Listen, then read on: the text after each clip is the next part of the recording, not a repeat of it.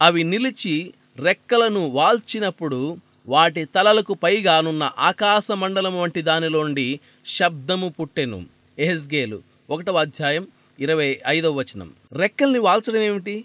కొందరు అడుగుతుంటారు దేవుని స్వరం నీకు ఎలా వినబడింది? అని. ఇదిగో ఇదే ఆ రహస్యం. అవి నిలబడి వాటి రెక్కల్ని వాల్చినప్పుడు ఆ స్వరాన్ని విన్నాయి. పక్షులు రెక్కల్ని టపటపా కొట్టుకోవడం చూస్తుంటాం. అవి నిలబడి ఉన్నప్పుడు కూడా రెక్కలు విదిలిస్తాయి ఒక్కోసారి. అయితే ఇక్కడ అవి నిలబడి రెక్కల్ని వాల్చినప్పుడు వాటికి ఆ స్వరం వినబడిందని చదువుతున్నాం. మీరు గమనించారా?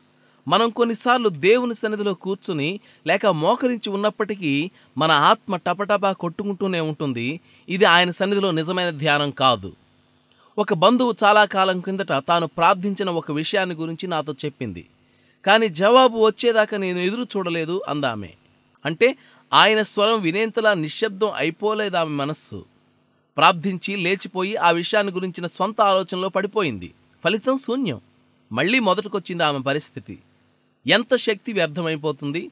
మన రెక్కల్ని వాల్చుకొని ఆయన ఎదుట మౌన ముద్ర వహించనందువలన ఎంత సమయం వ్యర్థమైపోతుంది? ఆయన నుంచి సమాధానం వచ్చేదాకా మనం కనిపెడితే ఎంత ప్రశాంతత ఎంత విశ్రాంతి. అప్పుడే మనం కూడా మెరుపులాగా నేరుగా ఆత్మ ఎక్కడికి పోతుందో అక్కడికి పోగలం. కథలకు మౌనంగా ఉండు. నీ ఆత్మకెప్పుడు వినబడనిది?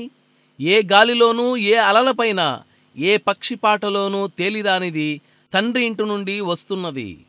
దిగులు పడ్డ మనసుని అలరించే సందేశం కథలకు మౌనంగా ఉంటే వస్తుంది నీ చెంతకు.